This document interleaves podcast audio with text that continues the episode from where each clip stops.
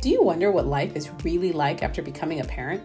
Are you tired of getting bombarded with highlight reels and 15 second clips of how to manage everything from your own life to your kid's life, parenting styles, to your relationships? There is a lot of well meaning information out there. But how much can you really gain in such a little snippet? Well, that's where I come in. This season, you'll be hearing stories and deep conversations of what it's like to be a mom in the modern world including all of the under the hood moments that you rarely get to see or hear about. You're going to be hearing from moms across the world to understand how they navigated difficult paths like infertility, perimenopause, disabilities, parenting challenges, and maintaining relationships during those early infant and toddler years. I'm here to normalize the challenges and joys of parenting, mothering, and well, lifing because when you hear other people's real life stories, you get to embrace the full range of the human experience. Let's face it, life as a mom has ups and downs that need to be talked about and normalized. So, welcome to season two. I'm your host, Rashida, and welcome to the Parents Connecting podcast.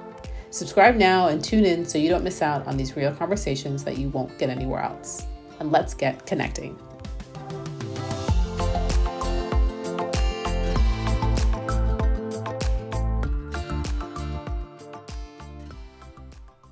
Hi, everyone. Welcome back to the show.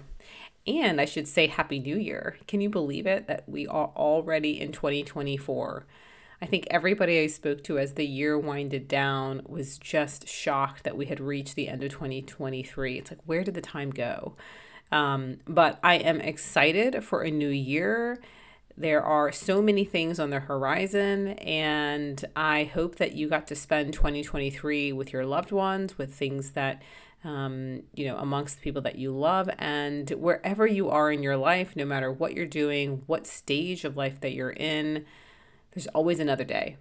And, you know, I think that I am so proud of the episodes that we've been able to bring you around all the different topics that we did in 2023. And we've covered a lot. We have covered a lot. We have talked to women across the world um, and I am very excited to be bringing you this episode. Darci Hawxhurst was my guest on the very last episode of 2023, so it seems fitting that she is the first episode of 2024. And I brought her back because if you haven't heard, go back to the last episode. Um, we talked about all things nutrition, movement, feeling good in our bodies. And as we come into the new year, it's always a great time, right, to reflect on the past year, where you want to make changes. And um, and so I'm really happy to be bringing you this episode where we really kind of dive a little bit deeper into how how to feel good again. And we talk about hormonal changes.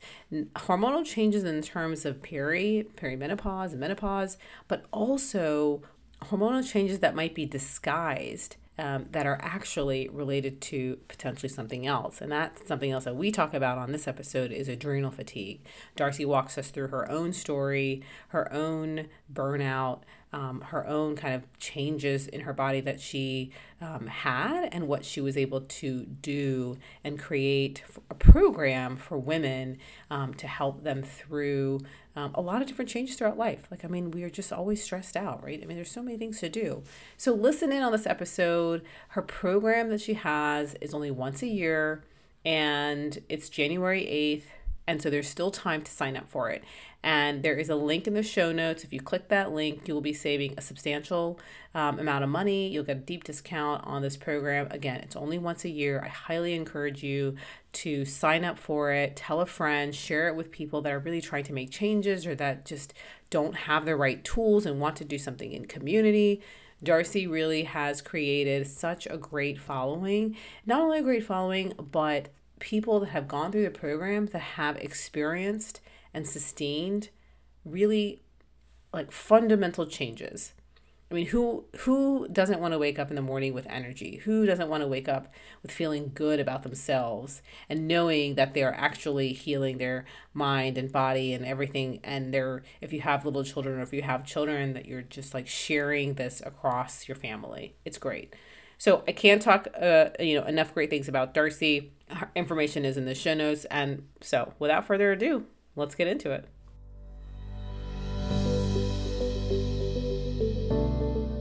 Okay, so I know that when we last talked, we talked about all things food and your story about your daughter. And so this podcast, we want to talk about the perimenopause journey. We need to talk about what perimenopause is, what it is to you, if you've had it, where where nutrition comes into play, and then really just kind of an educational thing. And I never even heard the word perimenopause until last year, early last year, and was just on a podcast and it just was in the back of my mind. And then I went through all these like symptoms. So that's kind of the goal of this podcast. And you can share whatever you want. Really good. well, um, yeah. So we're let's dive in here. I mean, we're gonna have a great time. So I mean, I think where I'm gonna start, what's kind of unraveling in my brain, and I'm I'm gonna let this flow very organically. I, I think there's so many different things to look at when we are talking about this. And for me, what's interesting is the first thing that comes to mind is what this word even means. You know, as a as a literacy expert and a previous language teacher, I'm always fascinated. I think I think words are important, but I think words they're only pointers. And I think it's interesting. We have to unravel sometimes the cultural expectations that come for when we use certain words. So, for example, perimenopause simply means peri means like around you know so this just literally means around menopause and the word menopause too so we have to look at kind of where does that word come from did you know there are certain cultures there are certain languages on this planet that don't have words for things like hot flashes? Just like in swedish there are 35 words for snow right? Because they need them because they're having that experience you know? And so what this tells me is what we consider perimenopause, so the time being around menopause, leading up toward menopause, which a lot of people, again, they think this is like a switch that happens or something, or a door that opens, or a line that we cross where suddenly this thing has happened. What I really want to point us to is the fact that a woman's body is always in a state of change. And when we feel uncomfortable in our body, whether that is a hot flash, or a cramp or a craving or some or a headache, right? Or some sleeplessness or some emotional angst. When we're uncomfortable in our body, it's nothing more. And I'm not trying to diminish it. What I'm saying is it's a message and it's asking us to pay attention. And we become symptomatic around the things that we are least conscious of. So, right now, at this time on our planet, I mean, and let's just roll back. Let's look at the last 50 or 60 years, how women were were put under, completely put under general anesthetic to have a baby. That we I don't even think I realized that. Oh my gosh. Really? Oh, my grandmother woke up and like, you know, they'll hand her the baby when she comes to. Oh, that's such the opposite of what I what I would have, you know, I'm like, oh, people have been having kids at home and home births for, you know, in the for 20 years. Long not not 60 you know that so this is we are and what i'm saying is i think we're in this beautiful time of really women taking their power back and taking their power back for the first time in a long time because at the same time that that birth is totally pathologized in the med- you know the medical culture of the west there are women giving birth uh, with their bare feet on the dirt you know, and we kind of look at that as like those women are underprivileged. Um, so we have this whole paradigm to unravel to say what is natural, what really is thriving. And I believe thriving would be there if we weren't getting in its way. I, I don't necessarily think we need to live in huts again to take our thriving back, but I do think we need to look carefully at some of the ways we pathologize what is actually very natural and normal. And I will say, this change from a woman's fertility phase into a phase of her life where she is no longer fertile doesn't have to be so dramatic. It doesn't have to be so painful. It doesn't have to be so full of symptoms.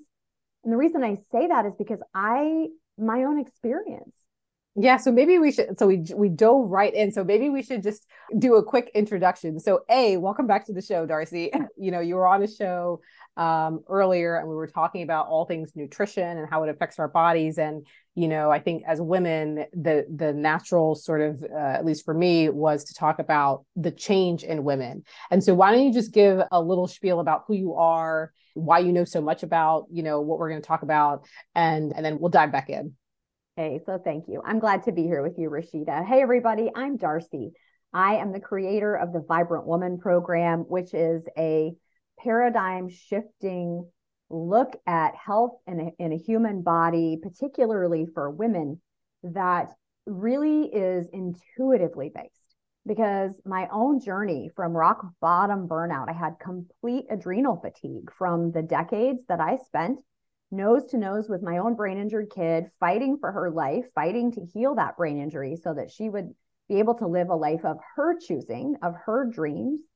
Um, by removing, you know, the source of her problems, organizing the brain so that she didn't have to have seizures, so that she didn't have to be medicated for seizures because the medications caused more problems than they solved. And so, you know, I have literally walked this journey and seen the power of the human body and the human brain to regenerate itself, to heal, and to ultimately thrive.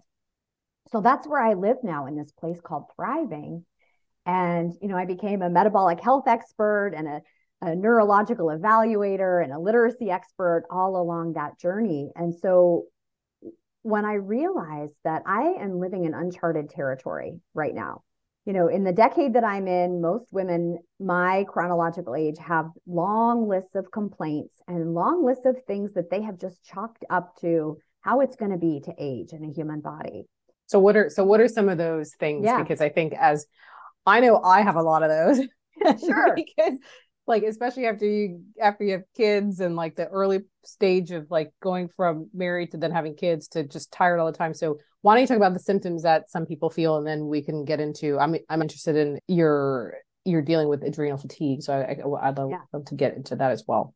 Well, and so let me just say, I had a lot of these symptoms way back when I had my adrenal fatigue in my 30s. And so I knew that was way too early to be going through what we call, you know, the change um, or menopause. And I thought, and I, because I was having tons of hormonal issues. So things like chronic, steady weight gain, regardless of, you know, how many workouts or how many miles you get in or how many calories you're restricting, this chronic, steady weight gain, particularly around the middle, the brain fog. So inability to really be, um, you know, clear and in your cognition, in your organization, in your creativity. So the struggle that it all of us like 30 minutes to try to sort through an inbox and then we can't remember where we started, right? You know, the brain fog, can't made a list, can't find the list. I mean, you know, so all of those symptoms like that that are neurological in nature that we that we sometimes refer to as which is why I think it becomes almost normalized. It's like mommy brain. Oh, I you have know. mommy brain, right? Yeah. It doesn't yeah. have to be that way. Um, you know, but having multiple things to juggle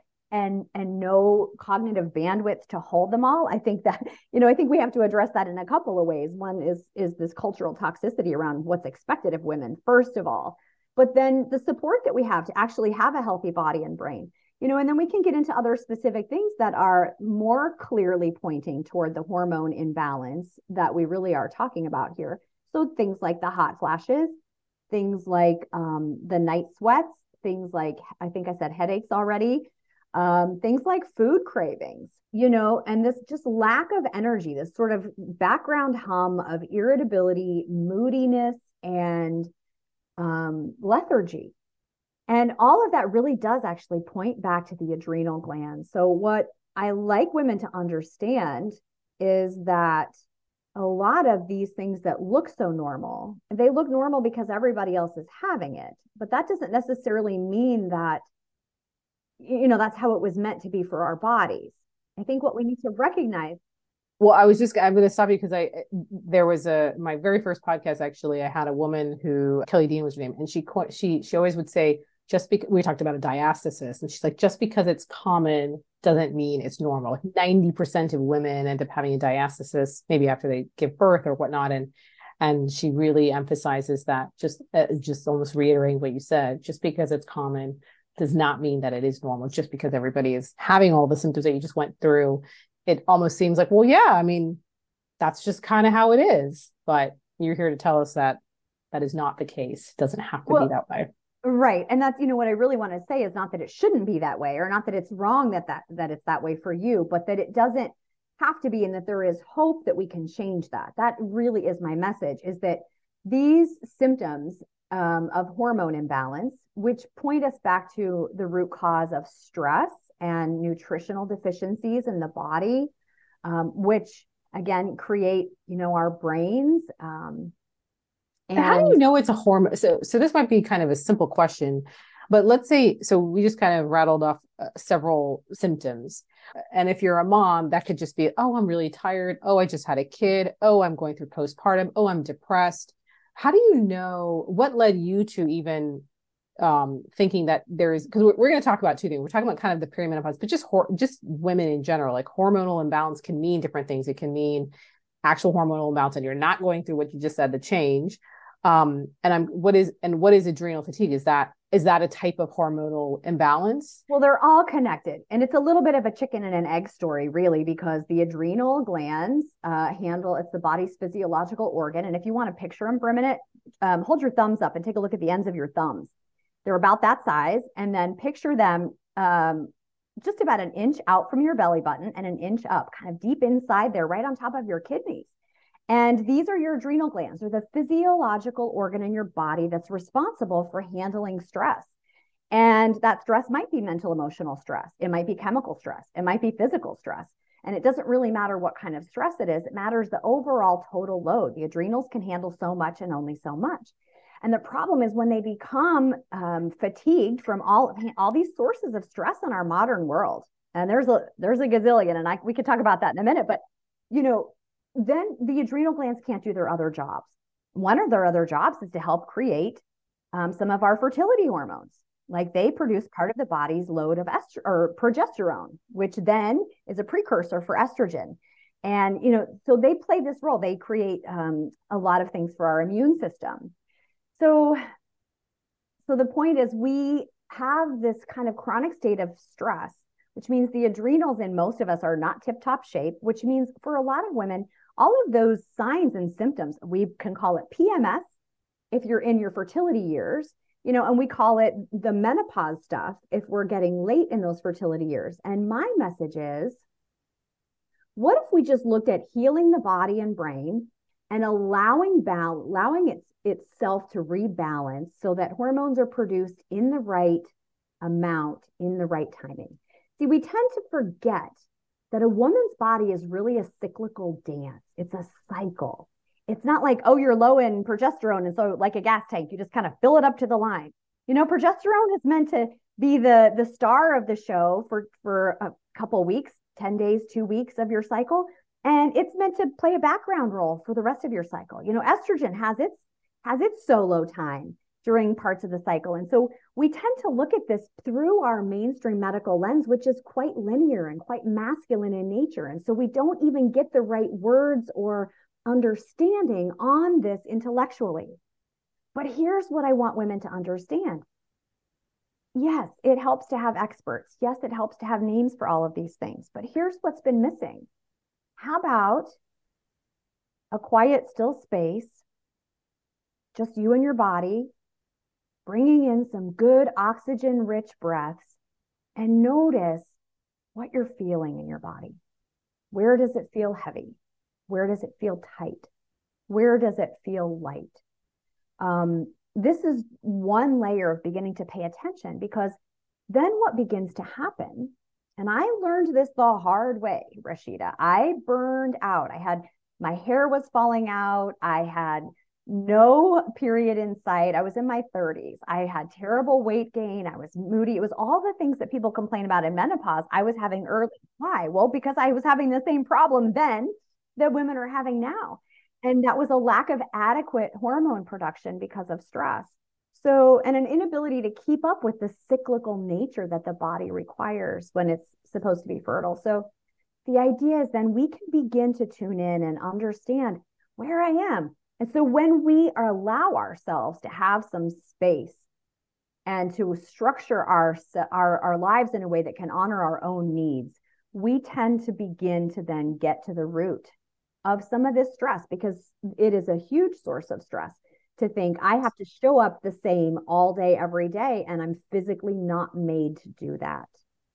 So I want to hone in on this adrenal fatigue for you, your your own experience. So you had mentioned that you just mentioned your hair you had hair loss and you had moodiness and hair loss is like a big I I deal with it myself and everybody I talk to, yeah, I have, you know, that that happens to me.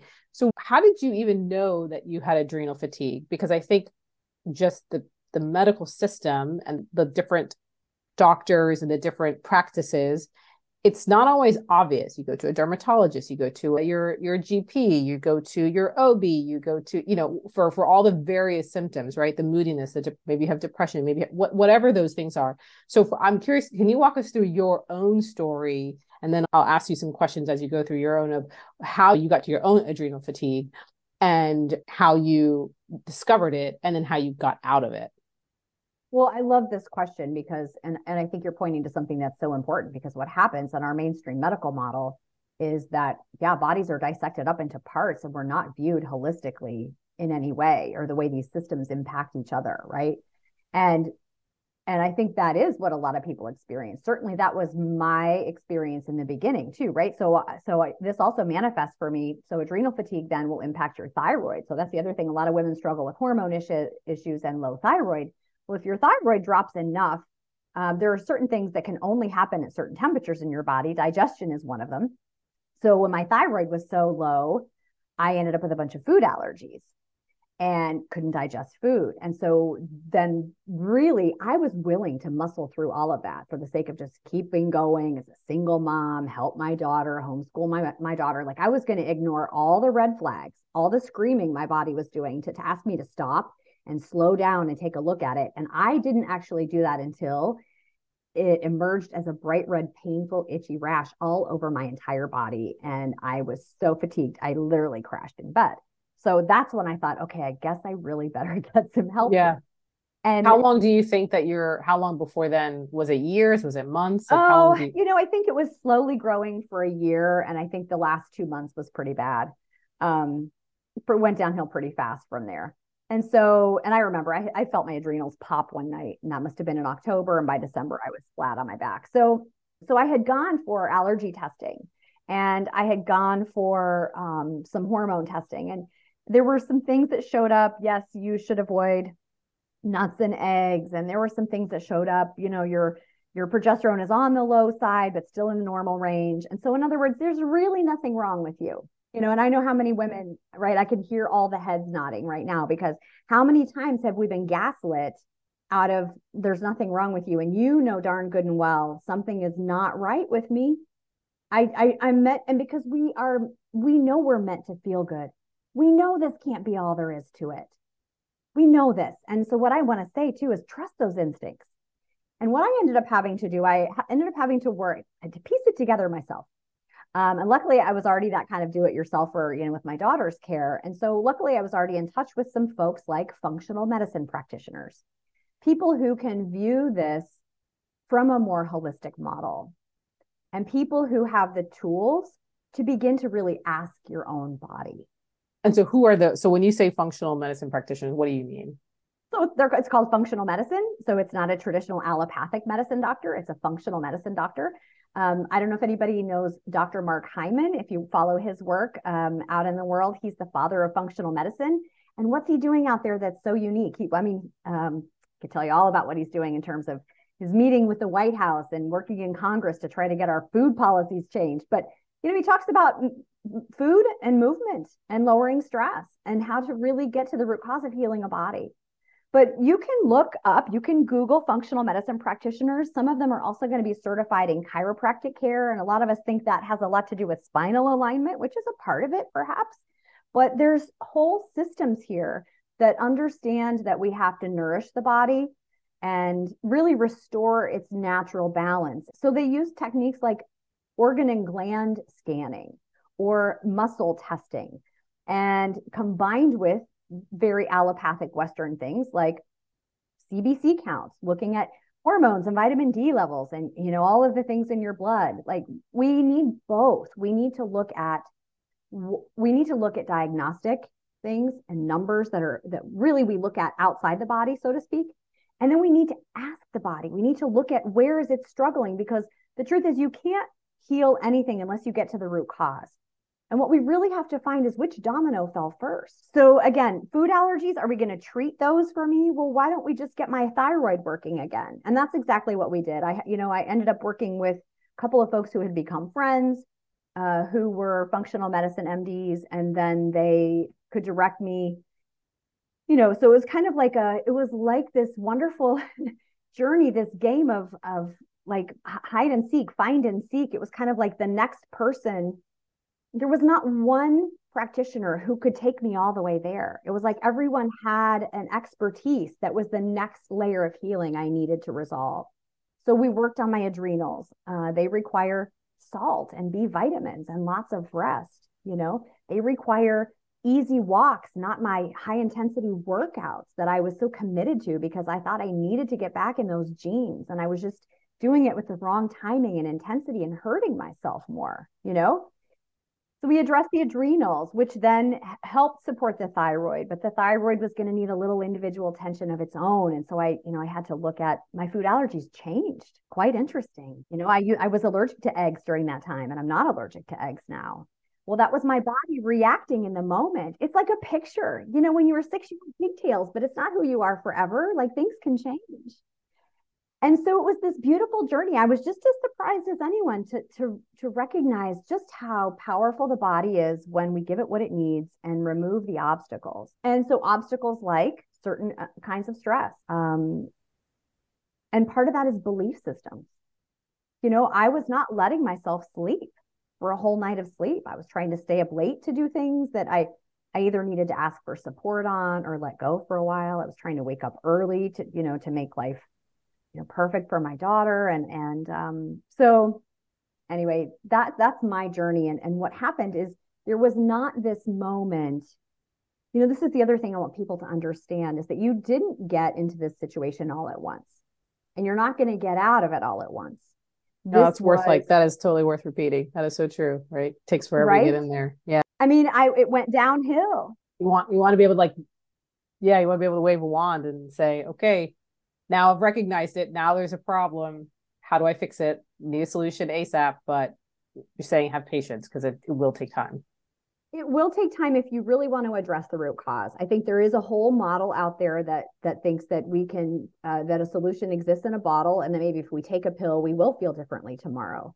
Um, but there's a big difference between masking the symptoms so we don't have to feel it, and addressing the root cause of what's happening, which you know, I decided finally that I did want to feel it because I decided that those messages from my body were messages worth heeding and that they were eventually going to lead me in the right direction. So, step by step, day by day, literally day by day, I recovered my energy, my body healed, my ability to digest foods changed. I slowly reintroduced some things. Um, and I began to, you know, the walking then eventually turned into biking, which eventually turned into helping my daughter train for triathlon again. So what happened that I was so surprised is that better and better and better led me to the best shape of my life that I never even knew was possible. So what was that length of so what was that time for you? So from the time that you started to heal to to where you felt at your best self that you do that you had kind of done the healing process is it well i will say my worst adrenal burnout um, you know, the rash in bed was I was somewhere in my mid 30s. And this, I'm almost two decades later, and I'm still waiting to be in the best shape of my life because every year is better. So, for example, we talk about this stuff around menopause. I have missed a few periods now. I used to be very, I mean, in that healing process, I found myself becoming very regular and then regular in a way without pain. Like I found myself having the best cycles of my life just right before I realized, wow, I haven't had a cycle. Oh, wow. So, isn't that interesting?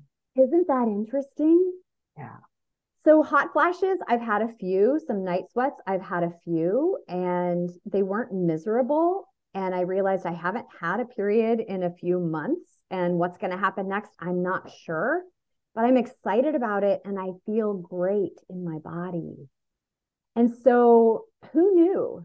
I mean, am I at the change? Am I am I going through a transition? It apparently. And is it miserable for me? It's not. Now, why is that? Well, I've been eating only nutrient dense food that I know actually really works for me for going on 20 years now. And I assume that if you keep giving the body what it needs and not putting obstacles in its way, it will continue to thrive. So that's so great. I mean, 20 years, that's a great benefit that you've had in terms of you have this process to almost get you to a place where it's second nature to some degree, where you're not having to figure it out while going through a big change. So it sounds like you were able to, you had something that happened, you were able to heal that specific issue, and then have some normal, you know, quote normalcy. I'll put that in quotes because you know what is normal, and uh, and then you start noticing some changes that seem to have happened a little bit more, maybe slowly or more not as dramatic as you said. So it doesn't have to be this um, where I, I, think I think we're going through a, a, a, period in life now where there's a there's a big focus on actually menopause and perimenopause where it hasn't been. So even in the media and like Oprah's doing stuff and, and there's there's all this there's a lot of highlight on the cause because it, it historically has just never really been talked about. People have you know suffered and and because they haven't had the like the a little bit less dramatic symptoms and so um what do you so it sounds like nutrition was a was a key factor for you and your movement which started out slow which is actually nice to hear because i think that you you know as especially i think once you have post children it's always like oh I need, like you said, like you want to get back into those jeans, or I really need to work out really hard, or why am I not doing enough? And a walk just seems so ridiculous of like, it's never going to do anything. But a walk is, A, I think it's mindful. You just walk outside without a phone in your hand. You actually like see nature and breathe in fresh air, which is in and of itself, I think, part of the part of the healing process. So it is. It's revolutionary. It's transformative. People think, oh, an easy walk so this is actually part of my program that I teach. The Vibrant Woman program has uh, three main components, and it, so that it's the nutrition, the movement intensity, and the the sleep and stress piece, which add up to the hormone balance and the intuition, which are important parts of this as well, particularly for women, particularly for women. But um, when you say an easy walk, a lot of people think what's an easy walk going to do? And I say it's going to heal your entire body and brain. And here's why. When you take an easy walk, number one, that's cross cortical movement, which is organizing your brain. A lot of people can't. And what does that mean? Think, what is what is that yeah, cross? They think exer- so it means it's using we have two hemispheres to our cortex, a left and a right. And when we walk, we are coordinating between the both of them. And when we do that, we are actually um, stimulating cortical growth. And your cortex, guess what, is also responsible for your reading, your memory, your language. So there's a reason you're more articulate after the walk. There's a reason that people who walk every day are more creative. They write their books more easily. There's a reason that brain injured children or children with learning disabilities, like my daughter used to be, when they take that walk every day at the proper heart rate and they're getting well oxygenated blood flow to all of their neurons and they're using their brain in this way, there's a reason they can learn to read then. You know, a lot of, and this t- is going to take us down the wrong rabbit hole. We'll have to do a part three, but, you know, teachers want kids to sit longer and try harder. And I say, let's go for a walk and fix the root cause. We need to heal the cortex. But here's the other thing walking outside without your phone especially if you have a space where you can be surrounded by nature and you don't have to be deep in some remote forest but you do need to have some trees and bushes and you know flowers around you aspects of nature. This is going to engage parts of your brain that create alpha waves. Alpha waves are restorative. They're responsible for healing um, they activate the parasympathetic nervous system in the body which is going to take down your cortisol. An easy walk takes cortisol away from your heart and your brain. So it lowers the stress. It allows everything in your body to heal because there's good oxygenated blood flow to all the parts of your body. Those alpha waves are going to get you into states of relaxation that are going to multiply that healing. And the best exercise to do is the kind when you feel like when you are done, that was easy. You could do that again. And if that's the way you feel, you have actually you've actually done quite a lot of good. If you're exhausted at the end of your workout, or you're hangry, or you're starving, or you're irritable, that is a sign from your body that you've actually just done harm. And so I really want women to tune into these messages uh, from our body. We've been taught to override this stuff with the cultural messaging instead. And that includes what to eat. You know, um, the best foods to eat don't actually have commercials, right? And a lot of people think, oh, um, nutrition is a part of this. So, Darci, you did this special diet maybe to heal your body. And can we use food to heal ourselves? Well, here's here's my take on that, which is a little bit different. Yes, did I use food to heal my body? Well, yes. Food was part of healing my body. But here's I'm going to say it a little bit more accurately. I stopped using food to hurt my body. And we think that, oh, maybe we have to go on a special diet or we just polish up our nutrition a little bit, when actually we need to be quite a bit more direct and honest about the harm we cause with these ultra processed junk foods that are full of sugar and refined processed flour products that turn to sugar immediately in the bloodstream.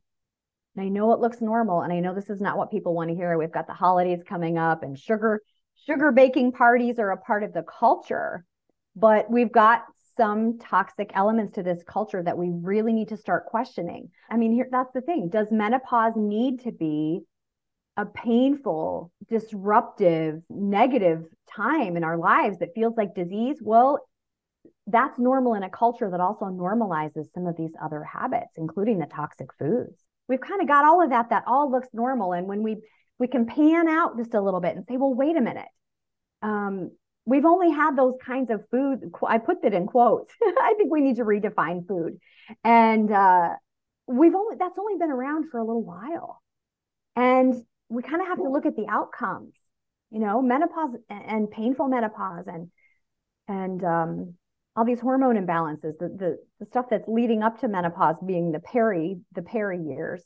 All of that is normal in this context, but but it yeah, we just need to make some changes. So, you know, I I wanted to ask in your program itself. So you, you've been running this vibrant women's program. Have you encountered women that are in menopause or in the I would say in peri I guess definitionally perimenopause is leading up to menopause, which is technically a year without your period, right? Like just definitionally. So if you're in this peri stage, which is really just a natural progression, like you said, right? It's like you're it's just kind of the next stage of life. It's not a it's not a door that you open, I, which is I, I like the way you phrase that did you encounter women that were in that phase that maybe were having really painful symptoms and dramatic kind of um, I don't want to call it dramatic, but just just you know very symptomatic, extreme kind of painful things. Did you find that once they started addressing nutrition, putting you know whole foods, real foods instead of the, the processed foods, and doing the walks and stuff, did did you was there a change like visibly for them and and what was that like? Uh, this i love this question and this is something that is so exciting to me um, yes every single one of them i mean and i you know i say that with a little hesitation because i'm supposed to give you this medical disclaimer that i'm right. not a doctor and i don't you know i can't promise certain outcomes but i have not yet had a woman come through the program who actually does the program I mean, and some women come through the program just to learn and watch a little bit at first. Not all of us feel ready to make some of these um, some of these are big changes from the way a lot of us have been living and some of us do it in baby steps and some of us you know like to learn first and then apply and some people dive right in but i have not yet met a woman who actually does the program who has not had really significant changes in terms of her hormone balance and her experience of pleasure versus pain in that in her cyclical process and here, there's one story. Well, there's a couple that come to mind, but the one I kind of want to share br- briefly with you is a woman who she thought she was doing this program to support me. It's a funny story. She said, Well, you know, I've kind of been following Darci for a while and I can see she's trying to grow this. And I'll just join this sugar free challenge thing she's doing. And she got a taste of it and had dramatic improvements in just a couple of weeks during the sugar free challenge. Came all the way into my program and did it for pretty consistently, eating within what. And so, so again, my program is not a list of rules. It's a, it's a system to help you decide for yourself what's actually working for your body and what's not. And so it takes a little trial and error. It takes some time, you know, within a supportive container to sort of figure things out. And so she's been doing this. I just talked with her last week. She's been doing this for the better part of two years now. She said that she was shocked to realize. So she started having a period again on the regular. She thought she was past all of this. She started having a period again on the regular on the full moon uh, without cramps, without pain, without hot flashes. So her body just kind of came back into this uh, fertility phase on its own.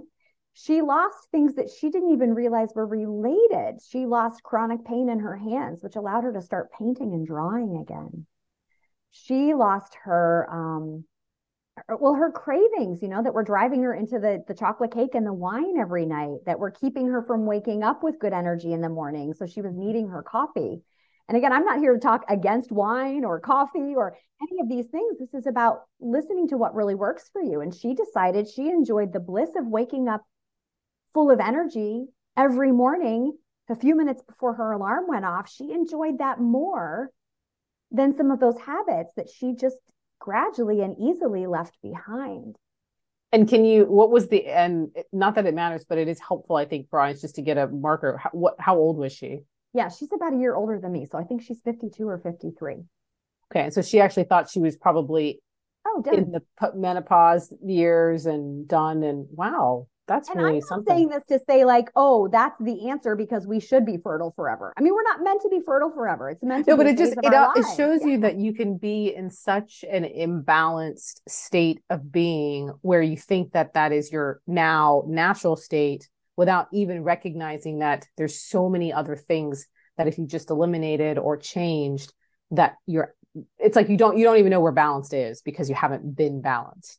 And so that's that thank you for sharing the story because you know i think just for women who have been in a state of being it really is very easy to lose where nor- where your own normal is because sometimes it's a very gradual process, not this extreme, you know, like you had maybe uh, experienced in, in sense of ad- ad- uh, adrenal fatigue.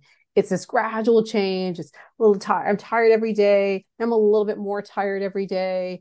Oh, this is how you know, and and then you wake up thinking you you talk about belief systems. Oh, I'm just a tired person right you look like oh i'm just tired i'm just you know i'm i'm i i need my whatever my cookie at in the afternoon or my coffee in the afternoon to keep me awake. So it's like i think that it's interesting. So can you talk a little bit about just what your program is just to give people a sense of what you're referring to in terms of what people like the food like the, the nutrition factor of what some of these changes look like in terms of big change because you mentioned that sometimes they are big changes just just based on where each person might be in their life.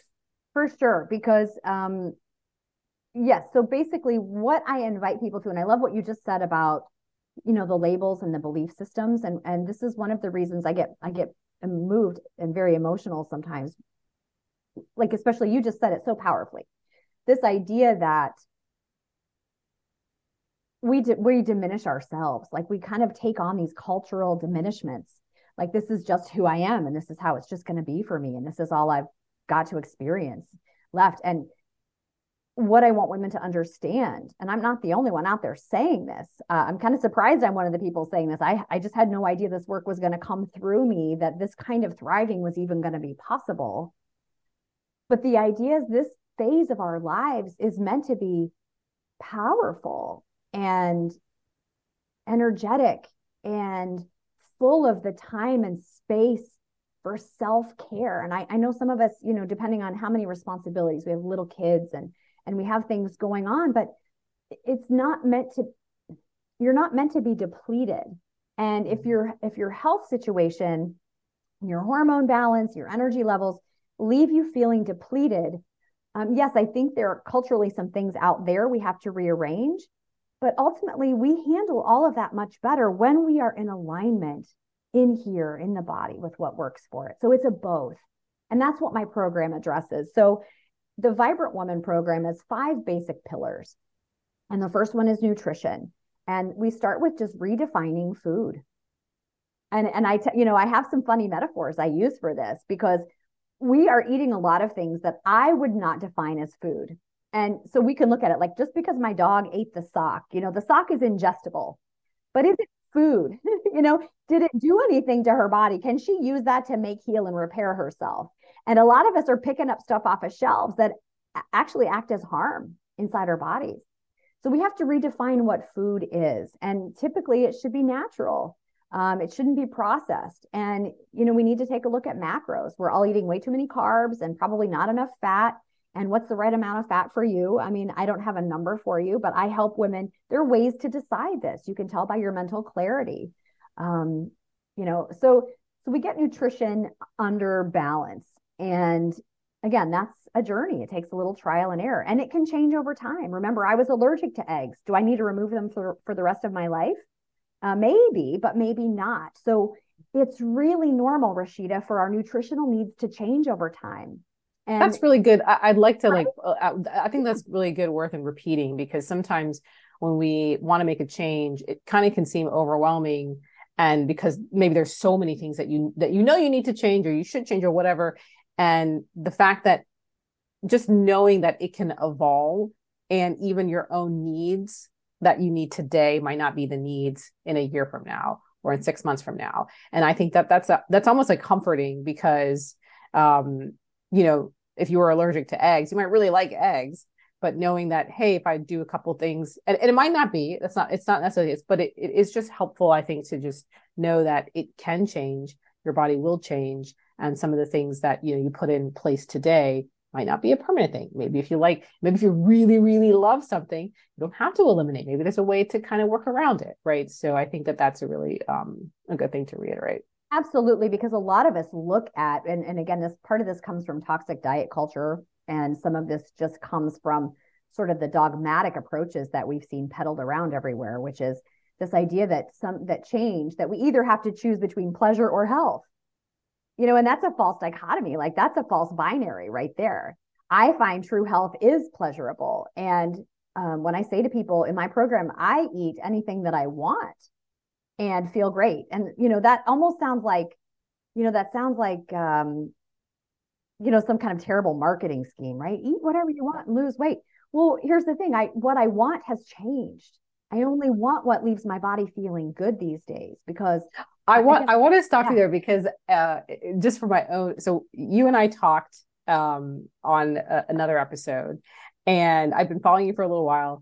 And after I talked with you, you know, I'm gonna like put more whole foods into my body, and I and it is so true. Your wants have changed because I've actually noticed a change in my energy levels. I'm like, oh, why would I put and and I and it has actually helped stop me to you know reach for whatever some you know I have sugar cravings or whatever whatever the craving is. One of my biggest problems is when I'm working, I have a really tough time breaking away and making a healthy you know actually putting the food together.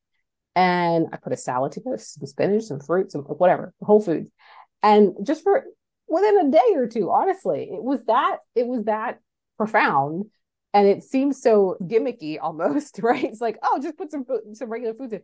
But it really has helped to even um just change like you said it changes what you want because your wants aren't your wants are driven by like what you feel in your body. And so i just wanted to say that because it, it really is it can be that significant to your own health and and clarity. Like i feel clearer you know and i haven't I haven't eliminated a whole bunch of stuff. I just added in some regular stuff, and it it it does. It satisfies you in a way to not reach for the the pro, like the processed foods or or whatever. So sorry to cut you off, but I just wanted oh, to no. say that. I think that's a beautiful example. You know, thank you for bringing that up because what that really it it shines a light on what I think is the root cause of so many of the problems that we have in our bodies, from from menopause to adrenal fatigue to learning disabilities for children, and that is an absolute lack of real nutrients. And so don't underestimate the power of bringing real nutrient dense food into your body. What else is it going to use to make, heal, and repair itself with? That cellular, cellular activity is happening around the clock. Doritos can provide nothing for you in terms of real energy or nourishment for your body. And how often do we mindlessly, you know, pull into a drive-through or take something simple and easy and and that looks so normal in the culture out of a box or a bag, and we're not even thinking about what's the purpose I, of that and I think we for I mean I mean this was this dawned I mean it, this is going to sound so silly but this was a couple years ago but I was watching some video and or some movie about your body how the food affects your body and all this kind of stuff and it's just this click of oh we eat food for for for nutrients to actually help our body. And I, that sounds so absurd because it's kind of like a duh thing, but it's not because like you said, you know, we'll grab a piece of cake because we want to feel good or it's like we want to hang out with our friends and we should all go eat out. And it's like I, I really forgot honestly the purpose of food. Um and, and it really is the fuel for your for your body to actually work.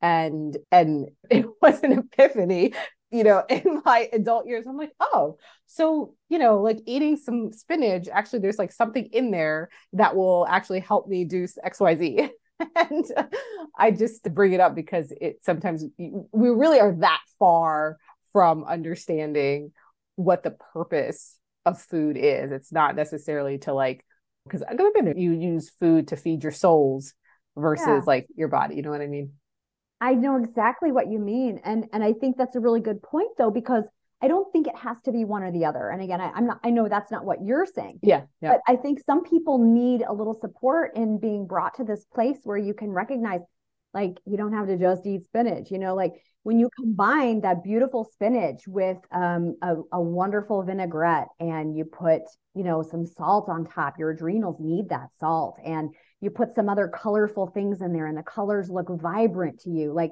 it's our our meals are supposed to be sensory um, delicious too not just taste and fill our bellies but they're they're meant to delight us in every way and we've just gotten so far removed i think from our food systems and if if you look, the, the marketing experts know this.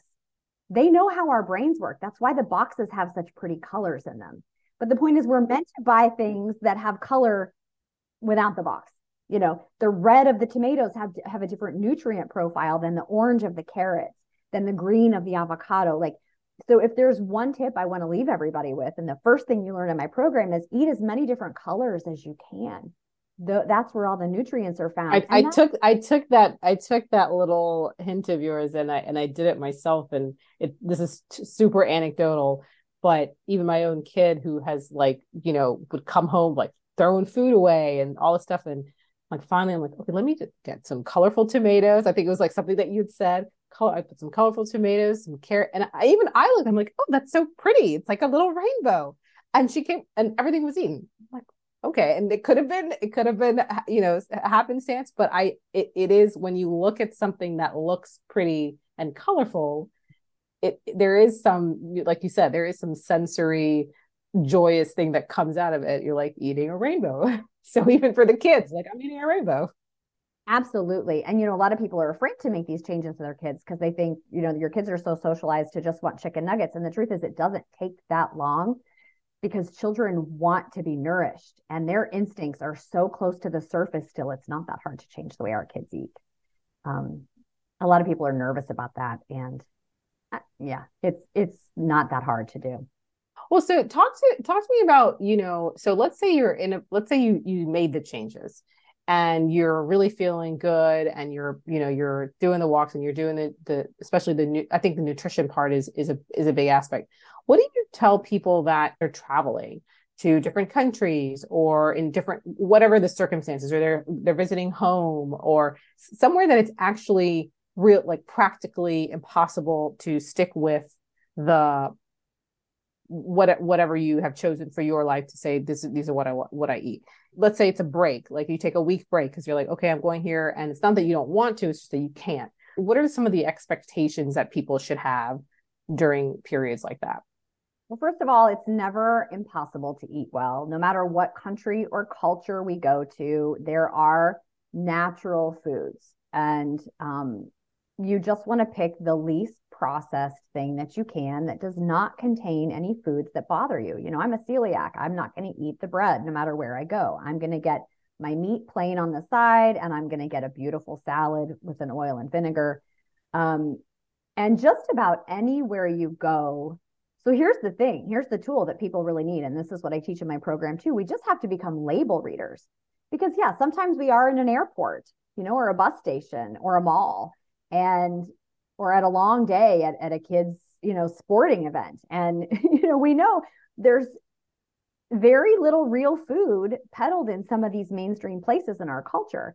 So, number one, learn what works for you and take your own Um, you know, apples tr- travel easily in a purse. So does, you know, a, a piece of, uh, you know, a, beef stick or a, a bag of baby carrots or, you know, some cheese slices. Like natural foods are packable and they travel. You know, we can do that once we sort of get used to doing that. You can do that. Um, but number two, we have to be label readers because I'm I hear you. In the modern world, we're going to find ourselves in a situation where we've got to pick something up off a shelf and make the best choice that we can. And so we can learn how to read labels. There are plenty of, you know, good things out there. We're not going to find them in the cracker aisle, you know, but if you shop the perimeter of any store, you're going to find plain hard boiled eggs or, like I said, a, a, bag of vegetables or an apple. Um, so it's not like it's impossible to do. It just may not be what we're used to doing. And that's the other reason why in my program I I typically I do some one-on-one coaching, but you know, my signature work is is the Vibrant Woman course, which is a group program.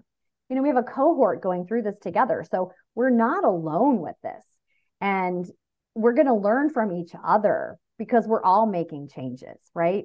And we're making changes in the face of cultural pressures that kind of would like us to stay conforming you know those companies would like to have our our dollars for their profits our families would like to just be able to serve up the meal you know i can't tell you how many times i don't get invited to dinner much anymore because people get tired of asking like can you eat this? Can you not eat that? And i always just say can i bring a dish to share? You know can i bring something? Potluck so what do you what do you so what do you tell people? So that so i mean i'm glad that you shared that in terms of just the dinners because that's that's a big deal right? So every every family is unique. Every family uh, whether it's culturally whether it's you know just their own circumstance um, location all that kind of stuff. So um, what let's say that it when when i say impossible i mean more from a practical standpoint of let's say you are at a family's house and you didn't let's say you didn't pack it or you just don't have the ability to because there's there's family pressure let's just say that's one aspect i think a lot of people have that that challenge of not being able to to say anything. You don't want to. It's not about impoliteness. It's just about whatever the norms are of your particular family. What what is what I what I want to understand is for the person that is in that particular situation is not eating the way that you maybe would have or chosen to yourself. Um, is it so uh, dire? Like, will it impact your body in such a worse way? Because I think that if you if, if there's not flexibility to be able to address like you know regular life things or maybe you got sick and you're in a hospital or you know what whatever it is then um i guess what i'm trying to uh provide for the for the audience is you know is it so terrible that you can't get back on whether even if it's like a week break? Does that really how does that impact your body you know that's what i kind of wanted to i don't know if my question is clear but i hear it and i get this question all the time. In fact we just did this you know two week carb challenge right before thanksgiving where i taught people to remove sugar and the foods that turn to sugar and and um, to learn how their bodies get the static out of the way and sort of tune in and see how much body their how much better their body feels without the insulin response and the stress of high and low blood sugar. And then everybody said what about thanksgiving? And i said yeah what about thanksgiving? What do you want to do and some people said, well, I want to, you know, eat what's traditional and I don't want to upset my aunt who's going to expect me to have the pumpkin pie because it hurts her feelings if it, not everybody eats her pumpkin pie. And, you know, or, or, you know, I need the connection to this tradition, you know, to fill my soul or whatever. And I'll tell you, I learned so much. I mean, I can tell you exactly what I do. I'm a celiac. So you're saying, will it hurt your body to eat something? Maybe I'm celiac. If I eat wheat, I'm going to have a very dramatic uh, response. I'm going to be in a bathroom for two days and it's going to be painful. Um, so it depends. So I never cheat myself that way. Um, and so this is the question that we all have to answer for ourselves, which we learn through trial and error. So, for example, if some of the folks in the carb challenge were like, you know, I'm feeling so much better without all this stuff, I'm going to keep eating this way. Whether that means I have to call, you know, my sister and say, hey, can I bring this dish to add to the Thanksgiving buffet so that I know I have something and I'll bring enough to share. Um, or whether it's I'm going to go ahead and just dive back in to everything that's there and notice how my body feels the next day. And you're going to learn something from that. Um, because I'm not here to say, you know, what works for me is what's going to work for you. But the point is, we just start to pay attention and we begin to really learn that cause and effect. And then everybody gets to decide, well, you know, every time I do that, this is how I feel the next day. I'm going to not do that again. Um, and you know there's a range right? Depending on the culture and the family tradition and what's there on the table and and what what the meaning of that particular holiday is to you. But here's the other thing i want people to understand is a lot of the meals that that we that are so normal in, in different cultures right? And depending on our cultural background and our, our, our ethnic traditions it's different for all of us but there's always substitutes. And so we can take some of those old recipes those those traditions that we kind of recognize wow i don't like the way my body feels with all this stuff made with sugar for example. Let's just say it's the pumpkin pie at the american thanksgiving. We just came off of that holiday. But i can maybe learn to make that in a way that satisfies my soul but also meets my nutritional needs that I'm learning more and more about. And I don't want to sacrifice my health for that. So it never has to be either or. And people just, they learn by doing. And so once we sort of get the nutrition stuff under wraps, and that doesn't have to be restrictive. Here's the other thing I want people to understand they think that to be healthy, you have to stop with all of this stuff. And yet there are some things I propose you stop with. I mean, sugar doesn't have any nutrition in it. You know, it's a neurotoxin. So I propose we stop with that. But it's less about what we're taking away, Rashida, and more about what we're adding in. Like you just said, if we focus on spending 15 minutes in the produce department every time we go shopping and finding two new foods that we've never seen before and bring them home and Google them and look at what nutrients might be in them and what they're good combined with. And you invite the kids to wash them and chop them. And you know, there's ways to make it fun to think this is more about the expansion into new things we can learn and introduce more than it's about restriction or leaving things behind or taking out what's bad. And I find that focusing there really helps people um, not only to feel better about doing it themselves, but to feel better about commuting that, communicating that to the people around them, right? Because the truth is, your family doesn't want you to eat things that make you uh, unwell either. And sometimes we are the catalyst for change in those larger family systems. I can't tell you how many women in my program, we count the wins. And a win is always something like, yeah, my cholesterol's better, right? And my hormones are better, and the hot flashes have stopped, and I'm sleeping through the night, and my brain fog is gone. I finished that book. So those are wins. But here's another win I hear all the time when I first started doing this, I was the only one at my table kind of eating this way. And I, I felt left out and I felt isolated. But now, six months later, my husband is doing the shopping and he only buys, you know, the things that, that we've learned together work for us. And so I'm not the only one sitting here with a different dinner. My kids are actually excited now to try something new. And and my husband, you know, I, I just love it. I, there's one woman in my program who sent me a text message and she said, My husband has taken over the shopping and he writes at the top of the list what Darci lets us eat. And I, mean, I don't know that I agree with the way he phrased it, but I, you know, that was a win. She didn't have to struggle with him anymore. He's on board. And why is he on board? Because he's seen the change in her.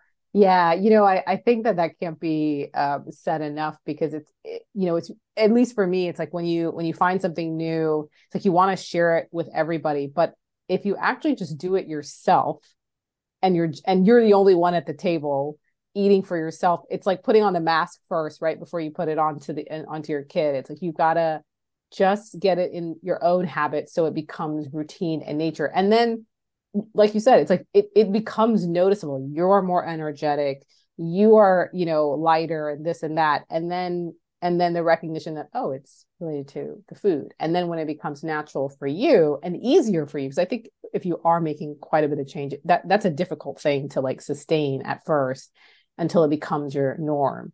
And then you can, and then it can kind of spread. So I, I love that you know when you it's like the only person to maybe everybody or half or whatever whatever that is that that's a that's a great win because uh, then there's community like right? And so you're not just right. doing it yourself you, you're doing it with other people which i'm sure feels better. Of course it does. And you know i have to say that's one of the reasons that i decided to kind of start this program at the place that i do because i think the way to change families and communities is to start with healing women.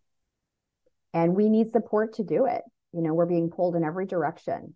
And I don't want learning to make some healthier habits or you know health these changes for our health. I don't that can oftentimes present as one more thing to do on our already overwhelming to-do list. That by itself can feel like stress when what we really need to do is be unpacking and unloading some of that stress because that's how we heal the body particularly a woman's body. And so you know that's the other reason my program is done in a group setting because we need that support. And uh, nobody was really meant to do it on our own. And I, I, think this is important you know especially mothers know this. We know we're kind of in a villageless society these days and we're trying to recover some sense of you know natural community. And i think that is you know that also applies to these changes we're making with our health and that in, it, you know it includes finding time to rest and um, what does rest look like? I, i'm glad you brought that up. So everybody has their own version of what you know everybody says sleep more sleep is really important rest more. So what getting from like the that uh, generic thing what is it what does it look like for you? Let's just let's just talk about you. What what does rest look like for you? How much do you sleep? And and what is it your experience with the women that you've worked with? Well i'll tell you what rest is not to me and it's not uh, mindlessly numbing out to the stimulation of the news cycle on a on a on a television um, right? So that's not rest. A lot of us will collapse on a TV with with you know chronic stimulation, and that's not rest. So for me, rest is an easy walk or a long bike ride through the woods. That can be rest. That can also be my movement. Rest can be some easy gardening. It can be time playing with the dog. It can be time just kind of puttering around my house without any music or news or you know none of the outside world coming in so that I can create alpha waves where my brain and body are naturally resetting to the rhythms that would be there if I weren't blocking them. And that's what allows me to get to sleep. You know, we're meant to sleep during the dark, which this time of year in the Northern Hemisphere is a whole lot more than it was in June. So, you know, do you need six, seven, eight hours? I don't know. It might depend on the seasons. It might depend on, again, your stress load. I go to bed uh, when it's dark and I wake up a few minutes before dawn. I, you know, I'm I'm self-employed right now. I have the the luxury of not necessarily needing to set an alarm, and that doesn't mean I sleep all day. So these diurnal rhythms are what we're trying to work to uncover. And I think to do that, we have to turn down the noise out there. And so, you know, computer time late in the evening is a bad idea. That blue light is going to block your melatonin production. You're not going to be able to get into a deep sleep. Again, there are some generals that I think we all need to understand, but it can be different. So for someone, it might be reading poetry or writing their own poetry in the evening. For other people, it might be love making. For other people, it might be that quiet time alone in the kitchen to, to clean the kitchen. What brings you peace and what I like to think of rest really as creating some space. Rest should really be a little bit about nothingness. Oh, that's such an interesting. I love the way you put that because uh, I feel like traditionally you would think rest is laying laying down, doing nothing, right? And it it sounds like for, for you and and maybe for a lot of people it could be just something it sounds like where you where you feel at peace which mm. is very different than just uh lack of movement is maybe so, right so yeah so that's interesting yeah. I think most importantly, it needs to be some time and space that is set aside that is free of stressors. And I think we overlook, you know, that again, the mainstream news cycle on repeat is a major stressor. And just having an earbud, right? Like how many people do you see now we have the wireless earbuds? Everybody is it's I mean, it's a part of it's like an appendage. It's like it's a part of people's bodies. They walk around with a stimulus in their ear literally all day.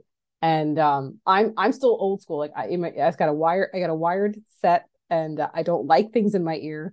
But that, that's probably one of the hardest things I hear from from people is, well, I'm just it's I'm just listening to music, or I'm I'm watching this thing that makes me feel calm. Like it could be mind numbing whatever video on YouTube or Netflix or whatever it is. Because sometimes you do. It's like when you're in a state of stress and overwhelm, you just want to like numb your brain. Like how many how many times have you heard that? I just want to numb my brain.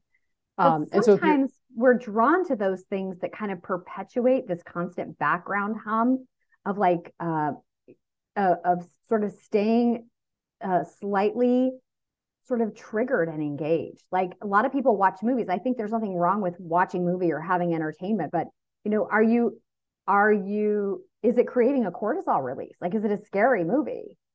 Um, you know, are we trying to go to bed then because you said how much sleep? Well, you'll know because you'll wake up on your own. When you when you're when you wake up is when you've had enough sleep. Like the body knows that. But a lot of us are waking up at 3 in the morning because we've got this chronic cortisol release and we're doing things that are stimulating our adrenal glands far outside of their normal sort of range of activity. And that's, you know, that's where we get into trouble. That's where they start to fatigue. And a lot of people say, oh, I wake up at three in the morning to use the bathroom. Like, well, you wouldn't feel your bladder if you weren't already slightly alert and you wouldn't be alert if that cortisol hadn't gone off at the wrong time. It, there's so many the things you learn. I know.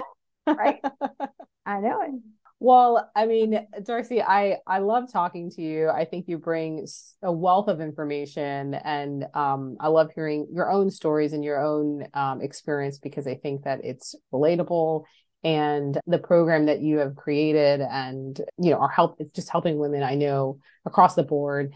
And I encourage anybody that is listening to to check Darci out. We'll put all your information in the show notes.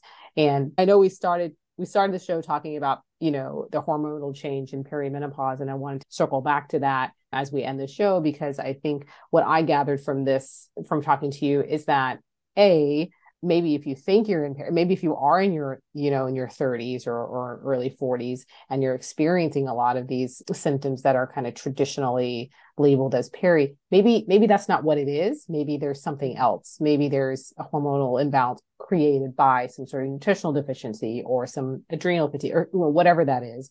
So so that's kind of one thing I've, I've taken away. And and b is if you are in the change there are steps that you can take just in terms of movement, in terms of food, to, even if it's not taking away things, just adding things and working slowly, and that it is a process. It's not a stage to reach. It's just more of a journey and a path that you will be on that will continually evolve. So, so do you have anything else that uh, you wanted to share with the audience or um, give any of your own takeaways? That's beautifully said. Thank you for that beautiful summary. Well, I just want to let people know that the opportunity to come into that program, my Vibrant Woman course, is available once a year. We do it in January and registration is open now. And as a special gift to you, Rashida, and all of your guests, I want to offer women $500 off of the cost of that course so they can come in and give this a try and give themselves a gift. And, uh, you know, if it feels like a stressful thing to try to change right now, I would say trust that instinct. You know, there's no reason to rock the boat right now. But I think for a lot of us, we kind of feel that inner nudge and that curiosity that what if things could be different and better for me? So I want to throw this out there as well. You know, the holidays can be a wonderful time to make a gift for yourself. And how often do women really do that? Invest in themselves and give themselves a gift and so that's my gift to you is $500 off if that would be something, if that speaks to you. And um, we've got that's a great. We'll put a pro- promo code or something and we'll, um, we'll yeah. add that into the, into the show notes. And I think that's a really great thing that you said. It's just listen to your body and listen to where you are in life, because I think adding, if it, if it does feel stressful, it's, you don't want to try something that just fall off because it's just one more thing to your load. I think everything comes in naturally to your life at the point in time of when you can actually whatever change it is, whether it's change or add or edit or whatever it is. Um, I think that uh, things things are brought, at least in my experience, things have been brought into my life at just the right time, where you know there's a little hook you can kind of you know uh, hook onto. Um, and so I, I like I, I, appreciate that you sort of sometimes it, sometimes people need to explicitly hear if it's not if it's not the right time right now, you don't need to push it. But if it is, there's an opportunity to um, have a significant discount and, and we'll put that in. So absolutely. That's my gift to you. And that's that's the thing I would just leave you with is to trust your beautiful body and trust your timing. Amazing. Well, thank you, Darci. Thank you so much for being on the show again. It's always a pleasure talking with you, and I appreciate you so much. Same. Thanks for having me. Bye bye. Well, I hope that you got so much out of that episode. I know I did. I am so happy that Darci came back on the show. She is a great person to talk with. She's got a wealth of information, and you can feel and hear her passion about the work that she does because she not only does the work, but she lives and breathes it, right? She lives the lifestyle that she teaches. And I think it's really impactful when the person that you are going on a journey with has not only gone through their own journey, but really, really lives it um, really authentically. And so I am super pleased that she's offering. Um, a discount for my listeners. That's really amazing. And the timing of this release, you still have time to sign up for it. It's only open once a year, and the course starts January 8th. And um, I really encourage you to click on the link, follow Darci, you know, um, check her out on social media. We'll have all the links in the show notes. And really, the things that I took away from this episode are really basic, right? That A, um, when you want to make a change, make it for you. Don't make it because you feel pressure. Don't add it to a things, you know, another list of things that you need to do. Make the change when you need to, when you want to, when you can, when it feels good to you. So there's no pressure. If it's not right for you this year, there's always next year. Um, and number two is that change happens gradually. And so if you know that the process is a process, you aren't trying to get to the finish line, but you're actually trying to make the journey. And so any change that you make, just know that it is a journey and that the payoff is dividends. The payoff is you feeling at your best, where you're not feeling depleted, where you're not feeling tired, where you're not feeling overly worked, and you're actually living a balanced life and one that is not only good for you, but for your children as well, for your spouse, for your partner, for your family, for your friends. Um, you know, the paradigm shift is massive when you start thinking of food in a way of where it was really originally meant to be. So I leave you with all the best wishes for a happy new year and thank you so much for listening. This podcast has been an amazing experience um, and sharing all these stories with you from women across the world. And it really is because of you, it's because of your loyalty. So, subscribe, follow, share it with a friend. And again, Happy New Year and happy connecting.